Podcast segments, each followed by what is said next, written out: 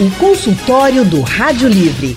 Faça a sua consulta pelo telefone 3421 3148. Na internet www.radiojornal.com.br. Gente, as férias chegaram e com elas, né, muitas vezes as pessoas acabam ali ó, na maior luta para se manter numa rotina saudável, né? E aí começa uma outra luta contra a balança. É, minha gente, é complicado. E é sobre esse assunto que a gente vai tratar agora no consultório do Rádio Livre. E com a gente hoje nós estamos com Flama Elias. Flama é profissional de educação física, fisiologista e especialista em emagrecimento. Ele é coordenador, inclusive, do movimento EMAG. Boa tarde, Flama Elias. Seja bem-vindo aqui ao consultório do Rádio Livre. Boa tarde, Anne. Muito boa tarde a todos os ouvintes. Vamos falar um pouco sobre saúde e como manter a forma nas férias, né? É Vamos verdade. Lá. É um desafio, né? Um desafio aí para quem para quem tá de férias também, né? Mas vamos também conversar hoje com o Dr. Diego Pascareta. Dr. Diego é médico, é nutrólogo, com título de especialista pela Associação Médica Brasileira. Doutor Diego, boa tarde, seja bem-vindo também ao consultório do Rádio Livre. Boa tarde, boa tarde, Anne, boa tarde aí colega também, boa tarde a todo mundo que está escutando. É mais uma vez aí um prazer e uma honra estar tá podendo falar sobre saúde aí com a população e dividir um pouquinho aí de conhecimento. A gente que agradece também sua presença conosco aqui no consultório de hoje e eu quero também convidar nossos ouvintes como é que está a sua rotina nesse mês de férias, né? Inverno também, isso tudo influencia, chuvinha, pessoa mais em casa, como é que está a sua rotina? Está conseguindo manter, não está? Manda para o nosso WhatsApp as suas dúvidas para você participar aqui do consultório. 99147 8520 é o número do WhatsApp da Rádio Jornal para você participar com a gente. Doutor Diego, deixa eu começar com o senhor. Realmente é mais difícil, né? A gente conseguir manter uma rotina saudável, isso falando aí de dieta, por exemplo. É mais complicado quem tira férias, por exemplo, e vai passear e aí faz, ah, mas eu tô de férias, eu mereço. Eu acho que essa é a grande frase. Eu mereço, eu estou de férias, é só uma vez no ano, é. enfim. Então, nessa época do ano, realmente os exageros são mais comuns? É, são mais comuns porque o mecanismo compensatório da gente por busca pela, pelo, pela, pelo alimento mais calórico, pelo alimento mais rico, rico, em açúcar, ele faz parte de um mecanismo hedônico de, de recompensa e prazer que a gente tem, muitas vezes por, ah, eu trabalhei muito, ah, hoje eu estou cansado, ah, hoje eu estou feliz, ah, hoje eu estou triste. Então, essas pessoas que têm uma dificuldade no controle do, do peso, elas têm uma relação muito forte entre o sentimento dela e a busca por alimento. A ansiedade gera mais busca por alimento. E quando ela está de férias, ela acha que está de férias também do próprio corpo, né? Então ela acha que está naquele momento livre ali que ela pode se permitir, quando na verdade ela pode se permitir. O problema todo é ela se permitir o tempo todo. É isso que eu tento falar muito aqui em consultório que é vocês não precisem, não precisam estar abolindo tudo aquilo que vocês comem no dia a dia. O interessante é vocês estarem tendo aqueles alimentos ali que fazem parte, que fazem bem para o seu corpo, para eventualmente comer aquele alimento ali que não é a coisa mais rica do mundo em nutriente, mas você tentando manter uma alimentação equilibrada. Lembrando que nas férias, aí o colega vai falar também, muita gente tem mais tempo para fazer atividade física, né? Então pode compensar um pouco aquele fato de você estar tá comendo aquelas calorias a mais, mas também você tem mais tempo aí para estar tá em um parque, para estar tá em academia, para estar se dedicando um pouco mais e tentando manter uma rotina mais saudável aí. Mas sabe qual é o problema, doutor Diego? Às vezes a pessoa não tem coragem. Vamos falar dessas férias de julho, Flama? Férias de julho, chuvinha como hoje, por exemplo, muita gente não nem pisou na academia, nem vai. E aí vai dizer, ó, tá chovendo, tá alagado, enfim, tá realmente tá com muito alagamento, mas aí nos locais que não alagam, também vai ter isso. Pô, tá chovendo, não vou. Isso também vai ser mais complicado ainda essa questão de manter uma rotina saudável, né? Isso, Anne. A grande questão é que as pessoas elas não criaram o hábito antes, né? Elas não vieram fazendo atividade física antes e não introjetaram esse hábito da atividade física. Porque quando a pessoa tem o hábito do, do exercício físico, o que é que acontece? Está chovendo, a pessoa é, faz exercício em casa, tem um exercício prescrito para fazer em casa, é, e a pessoa não deixa de, de se exercitar. O que acontece muito também com o exercício é esse mecanismo que o colega falou, sobre a questão do mecanismo compensatório. Então, a pessoa, ela sai de férias, então ela acha que ela pode agora tudo que vai trazer um prazer para ela, né? Mas e se o exercício físico ele também gerar prazer, né? Então a gente precisa construir essa experiência, né, desse desse exercício que vai causar prazer, que vai causar um bem-estar, para que essa pessoa continue se exercitando, tanto nas férias, a, até a questão de, de um outro ponto é quando a pessoa viaja, né, e às vezes o, o lugar é muito frio, né, ou o lugar é muito quente. Então, como é que essa pessoa vai continuar tendo esse hábito? Tudo que a nossa mente quer é o, o, repouso, é não gastar energia, é ficar, por exemplo, no quarto do hotel, lá descansando. Né? E na realidade a gente precisa manter um nível de atividade física para que a gente tenha um equilíbrio aí nessa balança metabólica de a pessoa está de férias, vamos dizer que a pessoa viajou para a Europa, e a pessoa vai experimentar muitas coisas, né, muitas coisas da culinária ali do local. Então isso acaba é, aumentando a ingestão calórica. E como é que ela vai compensar? Então é preciso que se crie um hábito antes dessa viagem e que nessa viagem ela possa, né, com a criação desse hábito, permanecer nesse hábito, às vezes até treinando, fazendo algum tipo de exercício dentro do próprio quarto. Pronto, então, era... é essa construção de hábito que vai fazer com que ela permaneça ativa. Era nesse ponto que eu queria chegar. Quem está nos ouvindo agora e nem precisa viajar, tá, gente? Está em casa, está de férias, mas assim, deu, bateu aquela preguiça de ir para academia, por exemplo. E aí diz assim: hoje eu não vou, não. Dá para fazer em casa exercício e se manter numa rotina saudável, Flama? Dá sim, Anne. Agora, obviamente que é preciso o acompanhamento de um profissional, a prescrição do treinamento por um profissional de, de educação física habilitado, mas dá para se manter. Ó, eu vou dar o meu exemplo. Durante a pandemia, eu treinei em casa. Né? Inclusive, durante a pandemia, eu consegui reduzir 5 quilos. Por quê? Porque eu consegui ajustar o meu sono, eu consegui dar uma qualidade melhor para o meu sono, eu consegui ter uma ingestão de água também, que eu acho que o nosso colega, o Pascareta, pode falar melhor. Eu consegui melhorar a ingestão de água, consegui melhorar os horários da, da alimentação, então tudo né, foi ajustado para que eu conseguisse ter uma, uma, um melhor planejamento dos meus hábitos e conseguir reduzir 5 quilos aí durante a pandemia. Dá para treinar em casa? Sim.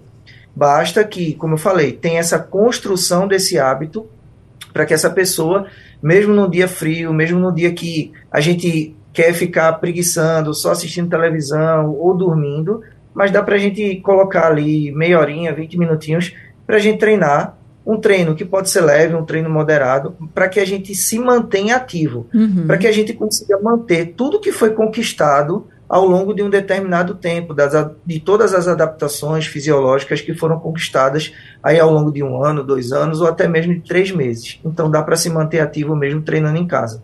Ponto importante também, água. Doutor Diego Pascareta, água também, a gente já vem falando muito aqui durante os nossos consultórios sobre saúde, inclusive, que a ingestão de água ela é importantíssima para tudo na nossa vida, né? E quando chega a época do inverno, também a gente já tem notícia de que é a época que as pessoas menos bebem água porque não está muito calor, então a ingestão diminui. É preciso ficar de olho nessa quantidade de água que é ingerida, doutor? Com certeza, né? A gente sabe que existe um cálculo aí de 0,35 ml por quilo para a gente estar tá ingerindo por dia. No final aí a gente sempre fala uma estimativa de 2 litros a 3 litros em média por pessoa. Claro que a pessoa que tem 2 metros de altura vai ter que tomar mais água do que quem tem 1,50m de altura. E quem tem mais peso vai ter que tomar mais água, né? A gente sabe que o metabolismo da gente ele é muito dependente de água. Uma criança que tem um metabolismo muito maior do que o idoso, por exemplo, proporcionalmente para o tamanho, ela tem aí 85% do corpo dela é água. O idoso ele chega a 70, menos de 70%, aí 65% do corpo é água. Ou seja, a gente sofre um processo de hidratação com a idade. Então, se você não quer envelhecer, não é só não engordar, não. Se você não quer envelhecer, trata de tomar muita água. Como isso é um problema que é, é, é, eles geram um efeito cumulativo, é assim: você não para de tomar água hoje, vai ter um problema amanhã. Você para de tomar água hoje e daqui a cinco anos começa uma pedra no rim, começa a ter um prejuízo de alguma outra função, começa a ter algum tipo de desequilíbrio. Então, é bem interessante a gente estar tá tomando água e lembrando de tomar água. Problema de muita gente é que tem algumas pessoas que têm uma capacidade gástrica reduzida e não conseguem tomar aquele, aquele um litro de vez. Que eu dou de dica aí, certo? Hum. É, tentem tomar uma quantidade maior de manhã e de noite quando chegar em casa. Porque aí vocês conseguem passar ao longo do dia tomando pequenas porções e vocês vão conseguir é, atingir esse coeficiente aí de, de meta hídrica para todo mundo. E outra coisa, se você tem uma cozinha, bote uma cadeirinha perto do bebedouro, porque a maioria das pessoas tem o costume de vai lá do bebedouro, aí bota um copinho da água, toma, às vezes não termina nem o copo e já deixa o copo ali enquanto está em casa, vai andar, quando volta a água já está quente. Então, assim, é, é, é, talvez um mau costume da gente de não aprender a ter essa assiduidade de tá bebendo água, que é importantíssimo em tudo que a gente está falando aqui. Agora, essa história de tomar mais água à noite, doutor, também não vai causar, assim, por exemplo, mais idas ao banheiro, não? Até mesmo na hora de dormir. Tem gente aqui que reclama que acorda muito para ir fazer xixi quando está dormindo. Então, tomar mais água à noite não poderia causar isso, não? E atrapalhar o sono? É, como colega, é, como o colega mesmo falou, a importância assim, do, você está de férias, você vai conseguir regular o sono. Isso é importantíssimo, regular o sono. A gente tem dois hormônios, que é a leptina e a grelina, que a leptina regula a saciedade e a grelina regula a fome, que eles são diretamente regulados à noite, durante o sono profundo. Sim. Então, se você não tem um sono profundo, tem aquele sono inquieto, você pode acordar realmente com mais fome e ter uma dificuldade nessa sensação de saciedade. Quem toma muita água à noite pode correr o risco realmente de ir no banheiro. Porém, quando você tem um sono adequado e profundo, a nossa bexiga aumenta a capacidade de distensão. Na verdade, isso é um efeito produzido pela melatonina, que é aquele hormônio do sono. Então, uma bexiga de alguém que está dormindo em sono profundo, ela consegue distender aí até mais de um litro. Então, não teria teoricamente por que essa pessoa está indo no banheiro. Agora, se você está naquele sono superficial, você ronca, você está muito, muito é, luminosidade no quarto, você já tem uma dificuldade natural para dormir, aí você é um candidato realmente a não conseguir aguentar a urina até de manhã. E eu acho que é normal de todo mundo que está ouvindo aqui, a primeira coisa que todo mundo faz de manhã é levanta e já vai logo fazer xixi. É verdade. Gente, vou fazer o seguinte: daqui a pouco o doutor Diego e o doutor Flama vão conversar mais com a gente sobre como manter essa rotina saudável nas férias. Eu sei que é um desafio para muita gente, só que agora eu vou precisar fazer um rápido intervalo. Então daqui a pouco a gente volta. Se você quiser participar, manda para o nosso WhatsApp as suas dúvidas, as suas perguntas. 991478520 é o número do WhatsApp da Rádio Jornal para você participar com a gente. Eu vou para o intervalo e volto já já. O consultório do Rádio Livre hoje está aqui para te ajudar a manter uma rotina saudável mesmo nas férias. Nós estamos conversando com o Elias, ele é profissional de educação física e é fisiologista, e também com o médico Diego Pascareta, que é nutrólogo. Temos ouvintes conosco também, é o seu Marcos, ele mandou um áudio aqui para a gente. Vamos ouvir.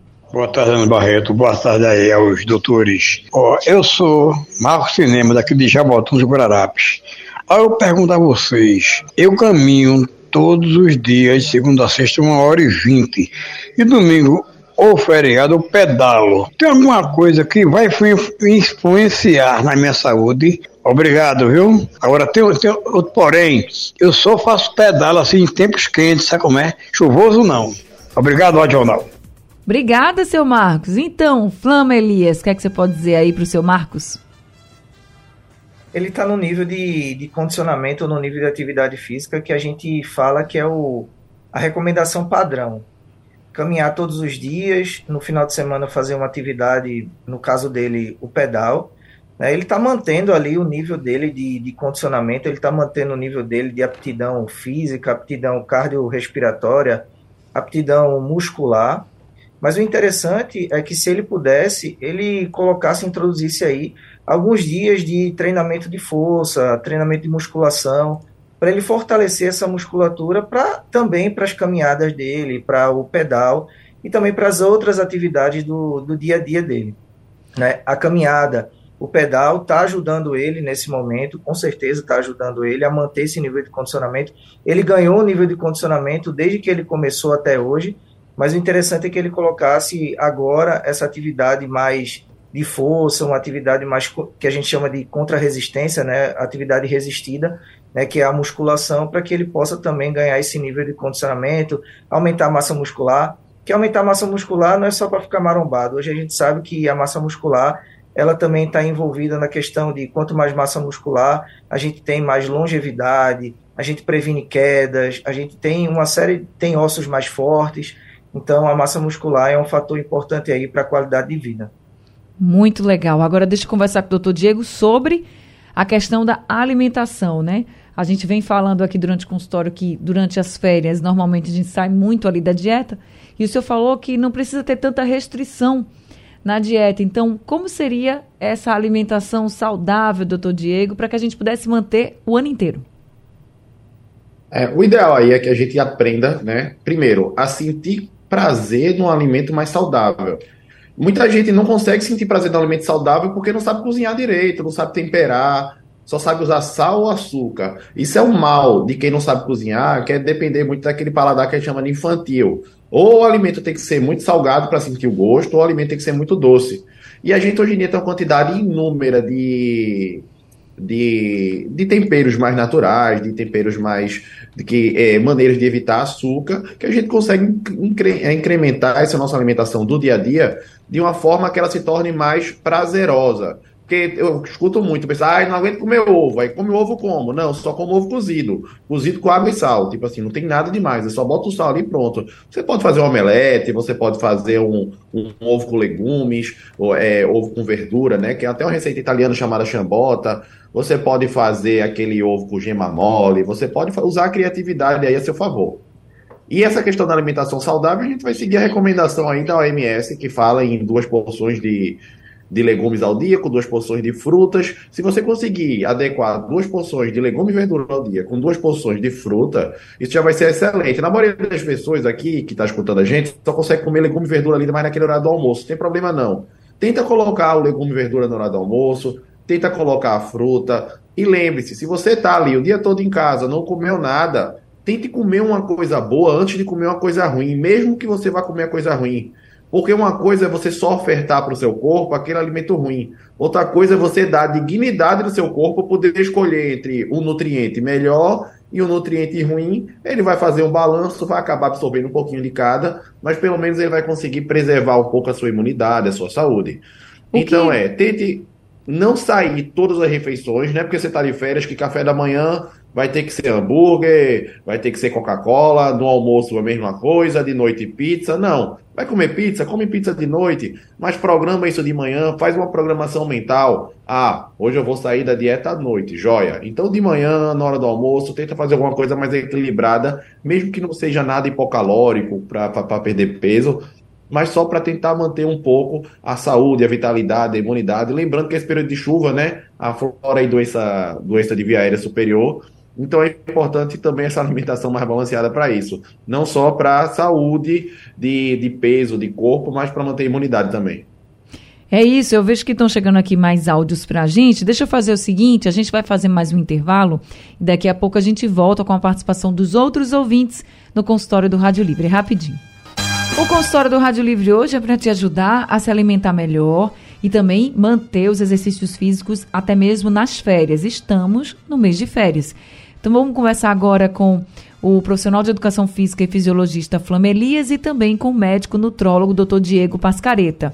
Tem ouvintes mandando perguntas, eu já tinha dito aqui, né? Então vamos ouvir agora o que diz o seu Sérgio. Vamos ouvir.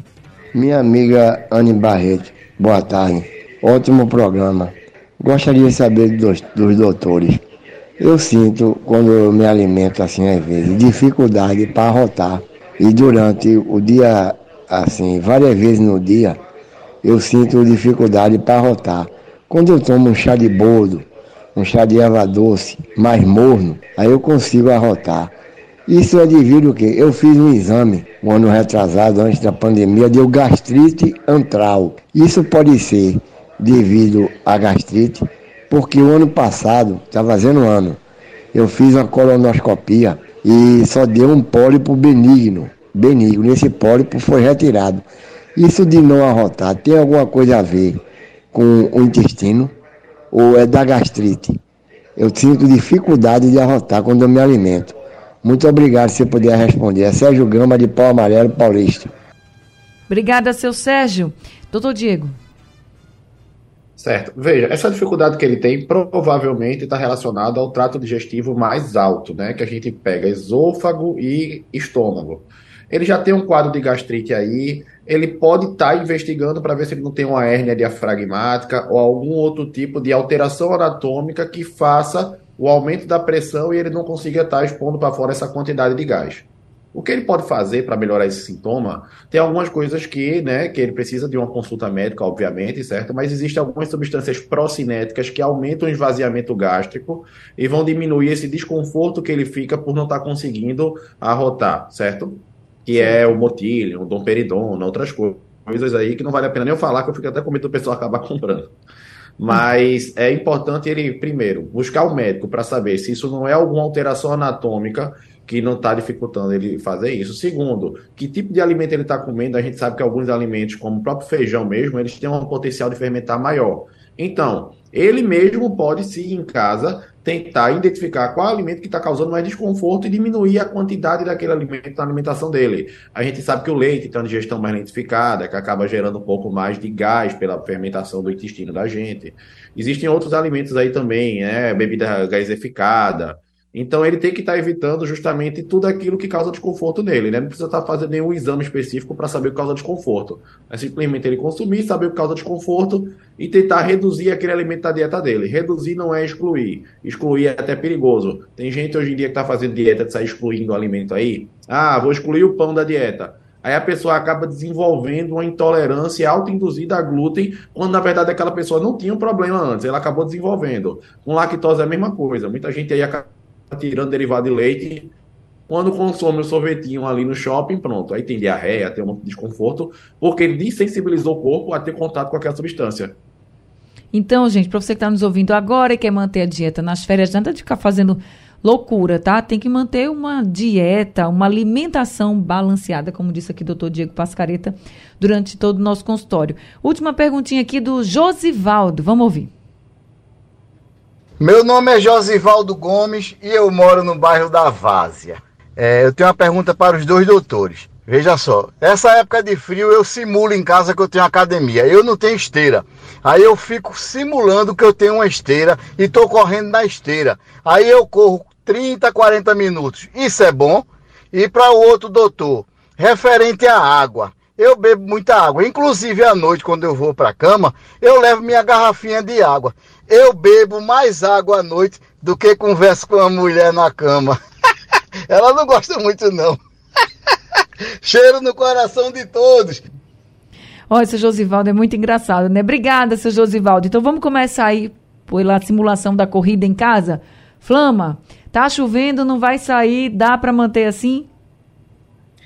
Dá para manter assim. Obviamente que é, ele não vai conseguir, a não ser que ele tenha uma casa grande e um quintal grande, ele consegue até fazer numa intensidade um pouco mais alta. Mas ele se mantendo ali numa caminhada ou numa corrida, no trote leve, em casa, foi aquilo que eu estava dizendo, ele consegue uhum. manter esse nível de condicionamento que ele já vem adquirindo. Agora, a Flama, grande questão...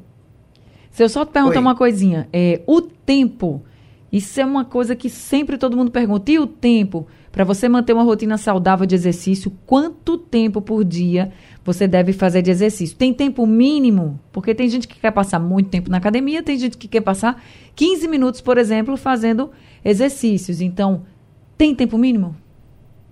Tem. As recomendações do, do Colégio Americano é, são de 150 minutos por semana de atividade física moderada ou 75 minutos de atividade física vigorosa.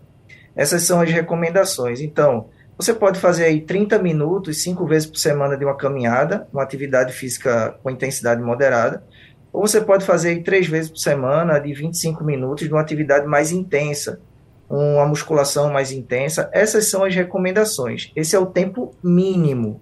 Obviamente que a gente não pode extrapolar. Não tem necessidade das pessoas passarem duas horas caminhando, passar uma hora e meia na academia. O treino ele tem que ser eficiente dentro de um tempo mínimo ali. 30 minutos, a pessoa fazendo um treino eficiente, ou 40 minutos fazendo uma caminhada numa intensidade boa, já vai trazer benefícios para todos os sistemas: sistema cardiovascular, sistema respiratório, sistema muscular. Então é necessário que a gente, pelo menos, tente cumprir o mínimo. Ah, vai treinar três vezes por semana, tá numa, tá numa viagem, vai treinar três vezes por semana, não tem problema, tudo bem continua fazendo 30 minutos ou pode até fazer 50 minutos de uma caminhada, mas contanto que tente se manter aí a recomendação mínima de atividade física. Tá certo, gente, tá chegando ao fim o consultório, mas eu quero agradecer muito aos ouvintes e também aos nossos convidados de hoje. Flama, muito obrigada, viu, por mais esse consultório e obrigada pelas orientações também para que as pessoas se mantenham ativas e fazendo exercícios durante as férias também. Obrigada. Eu que agradeço e pode contar comigo. Como é que as pessoas te acham, Flama? É o arroba Elias Flama no Instagram. Tá certo, combinadíssimo. Obrigada, boa seja para você. Doutor Diego Pascareta, muito obrigada também por esse consultório, pelas orientações. E eu quero também que o senhor diga para os nossos ouvintes, quem quiser orientações suas, suas, como é que pode lhe achar.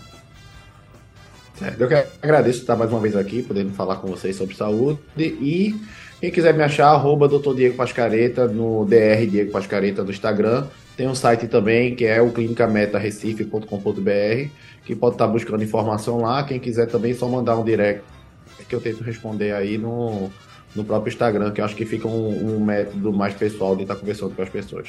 Tá certo, é o arroba Dr. Diego Pascareta, não é isso? A gente perdeu aqui.